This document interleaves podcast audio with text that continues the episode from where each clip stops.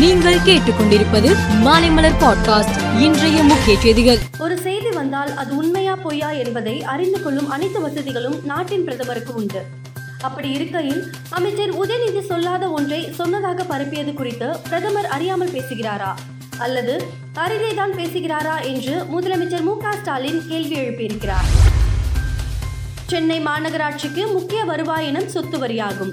மாநகராட்சிக்கு உட்பட்ட பகுதிகளில் பதிமூன்று லட்சம் சொத்து உரிமையாளர்கள் மூலம் இந்த வருவாய் கிடைக்கிறது.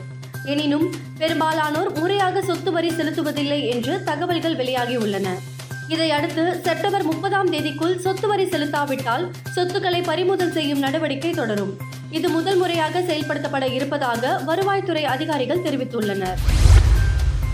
பாஜக ஆட்சியில் விலைவாசி உயர்வை கண்டித்தும் அனைவருக்கும் வேலை வழங்க வலியுறுத்தியும் மார்க்சிஸ்ட் கம்யூனிஸ்ட் சார்பில் இன்று தமிழகம் முழுவதும் மறியல் போராட்டங்கள் நடைபெற்றன. போராட்டங்களில் ஈடுபட்ட சுமார் ஆயிரத்திற்கும் மேற்பட்டோர் கைது செய்யப்பட்டனர். திருவொற்றியூரில் ரூபாய் ஐம்பத்தெட்டு புள்ளி அறுபத்தி நான்கு கோடி செலவில் கட்டி முடிக்கப்பட்ட உயர்மட்ட மேம்பாலத்தை தமிழ்நாடு முதலமைச்சர் மு ஸ்டாலின் காணொலி காட்சி மூலம் திறந்து வைத்தார்.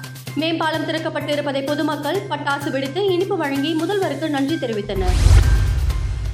சர்வதேச நாடுகளுக்கிடையே பொருளாதார ஒத்துழைப்பை அதிகரிக்கவும் பொருளாதாரத்தில் தாக்கத்தை ஏற்படுத்தும் சிக்கல்களுக்கு தீர்வு காணவும் இந்தியா உட்பட உலகின் பத்தொன்பது நாடுகளும் ஐரோப்பிய ஒன்றியமும் இணைந்து உருவாக்கிய ஜி டுவெண்டி கூட்டமைப்பின் பதினெட்டாவது உச்சி மாநாடு டெல்லியில் நடைபெற இருக்கிறது.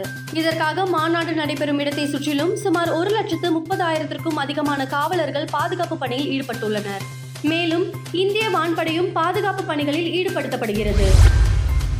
உலகின் வல்லரசு நாடுகளான அமெரிக்கா சீனா ரஷ்யா உட்பட இந்தியா மற்றும் ஐரோப்பிய ஒன்றியம் ஆகிய நாடுகளின் கூட்டமைப்பு ஜி டுவெண்டி இக்கூட்டமைப்பின் பதினெட்டாவது உச்சி மாநாடு இந்திய தலைநகர் புதுடெல்லியில் செப்டம்பர் ஒன்பது மற்றும் பத்து ஆகிய இரு தேதிகளில் நடைபெற உள்ளது.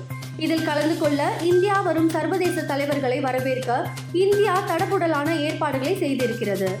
மேலும் செய்திகளுக்கு மாலை மலர் பாட்காஸ்டை பாருங்கள்.